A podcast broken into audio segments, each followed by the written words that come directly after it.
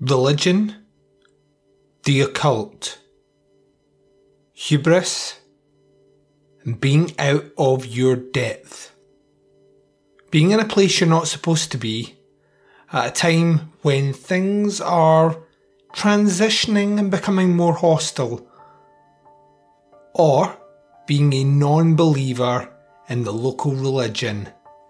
These are all themes that we've covered thus far when looking at folk horror in British cinema. But as we close out chapter 2 of season 3 of Chronicle, it's time to take a different tact.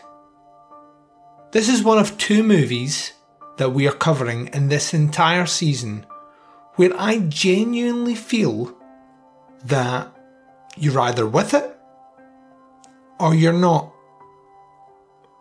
This movie we're going to discuss on this episode does not follow any formal narrative structure whatsoever. It's rather an experience. And to be honest, it's only an experience that you'll understand if you're from these islands. And it's probably why this movie is so hard to find or watch out with these islands.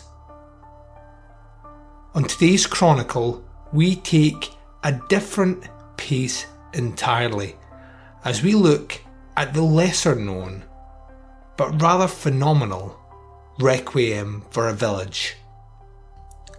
Hi, I'm Duncan McLeish, and you're listening to Chronicle Podcast, an almanac of old world horrors. Ignition. T minus 10, 9, 8, 7, 6, 5, 1, 0. Liftoff.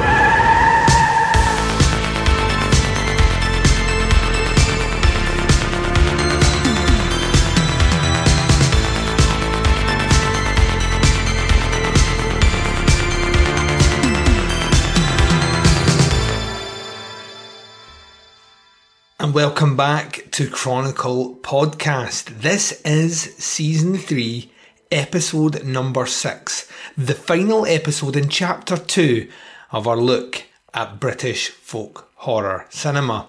It feels great to be back, albeit this episode has arrived later than originally planned. There are a multitude of reasons behind this, but let's just keep it nice and short. There is a ton of stuff happening on my other show, the podcast Under the Stairs, as we gear up for a summer series which covers 100 movies on 10 planned episodes. So, as you can imagine, there's a lot going on over there.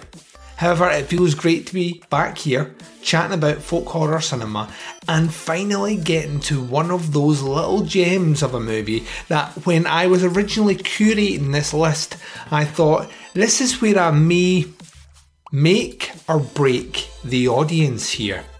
Because this movie isn't easy to find by any stretch of the imagination. If you're in the UK, you might be able to get one of those out of print DVDs, or failing that, you can stream it for a cost on the BFI player. But out with the UK, I don't think this has got any sort of formal release at all, and to be honest with you, if it did, I imagine that this is a niche market for sure. This is the sort of movie that you really just don't understand unless you are from the UK, and essentially if you're from rural UK. But we're going to get to that very shortly. Before we do, it's probably worth just checking as to where we are going after this chapter. The final chapter will jump forward several years because essentially, as you come out of the 70s, folk horror cinema kinda grinds to a halt, for lack of a better term. It won't resurface until the 2010s, and then it's one man who primarily takes charge of this and drags us forward at pace, and that man is Ben Wheatley. The final three movies that will be covered under the Chronicle Season 3 banner are weird examples of homage to 70s folk horror cinema, different takes on themes covered in some of the movies we've already discussed, and out and out mad creative genius. and we will be kicking that off after a break in July. So, Chronicle will return in August, bringing you the final three movies of this season. There's also a ton of stuff happening just now on this feed, the Teapots Collective. We are mere episodes away from finishing season one of Opera Omnia, looking at the aforementioned Ben Wheatley. We are continuing the good fight on doing the nasty, working through the section 3 titles of the video nasty list, myself and the phenomenal Mark Ball. And also, hopefully, you've been checking out where to begin with Giallo. It is something I have found immensely fun, and the audience interaction and participation at the moment is just that cherry on top of the sundae for sure to make that show feel a bit more inclusive and a bit different from everything else currently on this feed. So make sure you're checking those episodes out. A brand new episode of Where to Begin with Giallo will fall this week on this feed, so keep your eyes peeled for that over on my main page, the podcast Under the Stairs. Like I said earlier, we are gearing up to begin a massive 10 episode, 100 movie jaunt as we look at our Summer Teapots Top 10 series, looking at the decade known as the 2000s. If you've done one of those series before, you will know they are massive, include many guest hosts and many moving parts, hence why this episode is dropped a bit later than originally planned. It's going to be a very competitive, incredibly compelling season of shows this year, so hopefully you'll jump across and check out the podcast Under the Stairs for more information. Right, let's turn our attention to this movie. And different from how we've covered all the other ones thus far, there isn't any great stories in the background of how this movie was made. So, I'm going to do something that I don't tend to do on Chronicle Podcast. What I'm going to do is just review this movie. Just flat out review this movie. Like I said, if you're in the UK, you can check it out on the BFI player. It'll cost you about £3.50 and it's about an hour and 8 minutes long. Now, I'm not telling you that you have to check out this movie. Like I said before, non narrative structure to this one for sure. It's more an experience a weird, surreal, trippy experience as we follow one man's musings over the changing face of his village. But if you do, you might just get a kick out of this review. You're listening to Chronicle Podcast. Stay with us.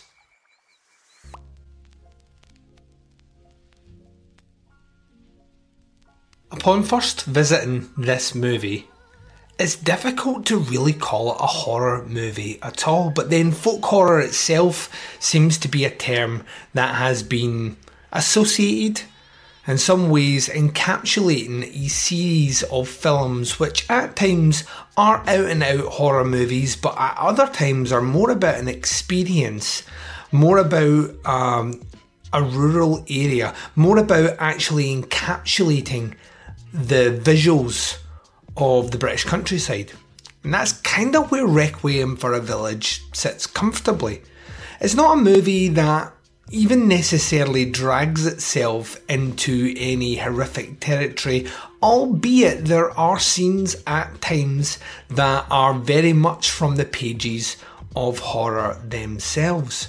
The way they're shot and captured, though, are what maybe elevate them out with the kind of quote unquote tackier tropes of 70s horror movies. It's also one of the reasons I feel that this movie is widely overlooked because it's not niche enough to be a horror movie for consideration on lists compiled by academics and critics. And at the other side, not really all that accessible that your average film fan is going to call this one up for a Saturday night viewing with friends over beer and popcorn. It really is about an experience. The first time I watched A Field in England by Ben Wheatley, I kind of felt the same idea. There are certainly scenes of pure horror and terror in that movie, for sure. But what gravitated my attention strongly to the movie overall was its sense of grandeur and the scenery in which it's set. The field itself is very much a character. And when you are aware of its presence as being its a character, its ever changing landscape as we continue following those characters is very much like the journey the characters go on themselves. From when we first meet them to where they end up, they all have massive arcs that are wild, crazy, manic, and uneven, very much like the territory in which they walk. Requiem for a Village, in a lot of respects, is kind of like that to me. It's the changing landscape from a small rural town community as it starts with simple folk tending to the grounds, partaking in local traditions, and the sense of small community and township that rural England was built on, and sadly has kind of left. In the journey through the flashbacks in the movie, which we're going to get to in a second, I think we start to see the ever changing landscape of the times and that disconnect start to happen between the people that live in the village, how they see each other, the closeness being separated, the walls going up, and by the end of it, rows and rows of identical houses housing families that will not speak to each other and not know each other's names. It's a transition away from the good old days, a time where community was first and foremost, to an ever changing society about to be consumed with the materialistic consumerism of the 1980s. It's a fascinating place to start. And I know what you're thinking, Duncan, nothing you've described thus far even sounds remotely in the realm of horror. You specifically said there were scenes that were ripped from the pages of horror. Out of context, let me give you some examples of those. Bodies arising from the grave. Think Night of the Living Dead. Now think rural England with less dramatic music, no zombie makeup, and fully clothed individuals pulling themselves from their graves to bring forth their history, their time in flashbacks. In the middle of this movie, as well, there are graphic rape sequences. Now, I say graphic, and what I mean is by 70s standards, and by some of the movies we've seen thus far, it's on point with them if you're watching something along the lines of Blood on Satan's Claw, it's in that level of sexual deviance when it comes to the rape sequences portrayed on the screen. And it's without warning and right in the middle of the movie. To some people with a squeamish disposition, you will see a pregnancy and a birth on screen, and the camera doesn't shy away you will see a baby be born from the position that most men don't want to be at and most women wince when they see it. And in comparison to a movie like The Wicker Man, for example, which certainly leads to a horrific end, what you see in this movie as pertains to the rape, as pertains to the birth, you could put that alongside there for certain audiences to be as horrified as they would be watching The Wicker Man. It's all about context and it's all about delivery. And Requiem for a Village, because of its weird structure, because of its, like I said, non narrative structure, delivers these scenes as a matter of fact. And as a result, when they land, it can be a bit disorientating how you ended up there from a flashback that started somewhere else. Freud would have a field day in this movie, as there are other scenes and flashbacks that basically show a child witnessing their parents have sex. And when I say parents having sex, it's the man that's instigating and Uh, once again almost forcing himself upon his wife. And all this is linchpinned by an old man, a man who has lived through several decades of change in his little village. His role in the movie is purely to tend to the cemetery itself. He travels on his bike every day, passing people that he no longer knows, in a town that he no longer recognises, to spend time with people who have passed away that he knew, tending by cutting the grass around their graves. Haunted by visions of these people digging and clawing themselves from the earth. He whispers words to them. We can't always hear what he says, but it seems to be of comfort to him to spend time amongst people that have passed. Through his interactions at the cemetery, we get these lengthy flashback scenes following the change and transition of this town. From a time before machinery to the inclusion of machinery. And then later on, we juxtapose the way that Fields are tended using handheld scythes to combine harvesters, tilling the land. Or the way he traverses the town by bike, juxtaposed by the new generation travelling by motorbike. These things go hand in hand. The very vestige of an old man's last gasp at trying to hold on to a world that he feels that he should belong but maybe time has moved on in such a way that he's no longer anchored to the things that feel familiar. It's an interesting concept, for sure, but it's the direction, the cinematography, and the delivery that makes this movie very special.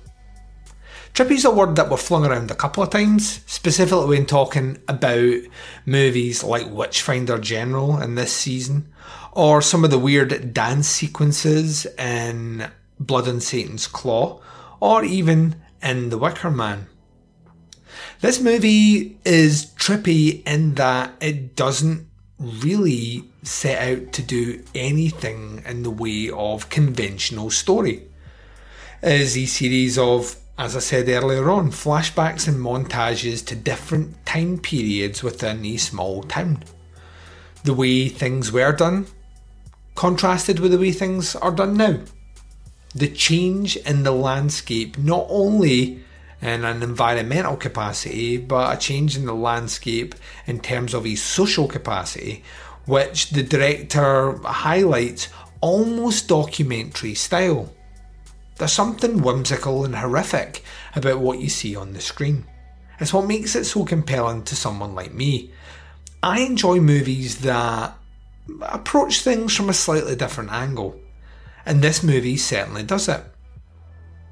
There's very few movies that I would compare this to, and it almost feels like a wholly unique experience, and that's kind of why I highlighted it to run through this. Now, I'm not breaking ground here. I am not the one saying, well, for your consideration, ladies and gentlemen, I give you Requiem for a Village. This movie I consider folk horror. Now discuss. It's not like that at all. The BFI itself recognises this as one of the template movies within the genre, at the tail end of its initial run of popularity. Celluloid Wicker Man, who once again I would encourage everyone to go and read on his website. He has books on folk horror cinema, but specifically essays on this movie that are worthy of a read, where he highlights um, the poetry of Philip Larkin alongside this, the influence and the impact. It's fascinating reading, and in the context of what you see on the screen, works really well and is worthy once again of academic approach. To me, Requiem for a Village is a movie that will either make or break an audience. Not make or break because it will test your mental, like a movie like Cannibal Holocaust, for example, where you will sit there and watch that and be horrified by the scenes that you'll see on the screen. Or I Spit on Your Grave, a movie that desperately tempts the audience to look away. Rather, this movie is abstract. It's different. It's uncompromising in its approach, and as such, you will either enjoy the experience and traverse through it, or you just won't enjoy it and or get it. And that's fine. Cinema is not made for everyone. Well, let me change that. Cinema is made for everyone. But, like art, those that appreciate certain types of cinema are few and far between. This specific movie here is as niche as niche can get. And I think if you have the opportunity, the inclination, or you have an hour and eight minutes and a couple of quid spare, it's worth taking a punt on this one. It's on the BFI player in the UK, so it's not hard to find. You can get on any smart device, tablet, or your computer these days. And what a world to live in now, where a movie like this can be streamed directly on your computer. A movie that didn't have much fanfare when it came out, hasn't been seen by that many people or widely regarded at all, out with small pockets and small circles like a resistance faction discussing plans on folk horror takeovers. It's an interesting example of where the genre would go before taking a break, and it's on the cusp of the first break in folk horror cinema before its resurgence some 30 years later when we go a bit more traditional, look back before Requiem for a Village, and at no point slow down the terror. Check it out if you have a chance. It's a rewarding movie for sure. Or should I say, it's a rewarding experience. Because there are very few movies that feel like Requiem for a Village.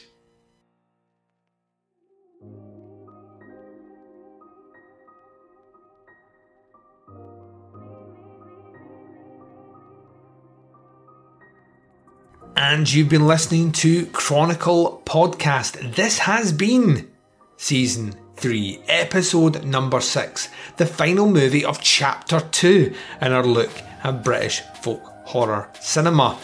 Hopefully, you enjoyed that one. Slightly different from the approach we usually take by going just for a more conventional review of the movie, which is not easy when your movie is as abstract as Requiem for a Village is. If you want to check it out, like I said in the review, it's available on the BFI player. It costs about £3.50 and you'll get it for, I think it's seven days. It'll be your copy of the movie. Um, it is available on DVD and I believe what is a out of print and as a result prices can vary on that one so this is the sort of movie I would recommend streaming first before you start shelling out your cash and then hating me for all the money you've spent. Now, Chronicle Podcast is going to take a short break, like we did at the end of chapter one, for a month, but we will return in August in um, traditional fashion with something very punchy.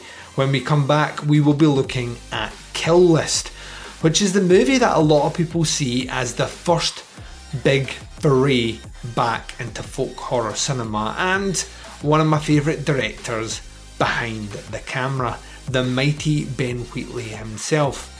If you are interested in Ben Wheatley, we are covering them just now in Opera Omnia Season 1. We're doing all his movies, and myself and Mr. Watson, who is my guest on that season, have already discussed Kill List at length. So go back on this feed several months ago and you will see that episode there, so catch up there. And I will be back to discuss it on Chronicle Podcast in August. There's also loads of content on this feed from other shows, whether it be doing the nasty, whether it be a little bit of where to begin with Giallo. There's something for the genre fan out there for you on this feed, so make use of it. All this content is free from me to you. Visit our Facebook group page, it's facebook.com forward slash groups forward slash chronicle podcast. Not much interaction over there with the shows being posted, but I wait the day you guys want to start conversing over there for sure. Chronicle Podcast is recorded by me and written by me for you. Join me in one month's time as we take a trippy, trippy ride into the world of hitmen and the occult. But until the next time, remember petty fortune telling was the field of the wishful, which is dealt in blood and bones. This is Duncan McLeish from Chronicle Podcast, an almanac of old world horrors. Until the next time. Ignition. T minus 10, 9, 8, 7, 6, 5, 4, 3, 2, 1, 0. Liftoff.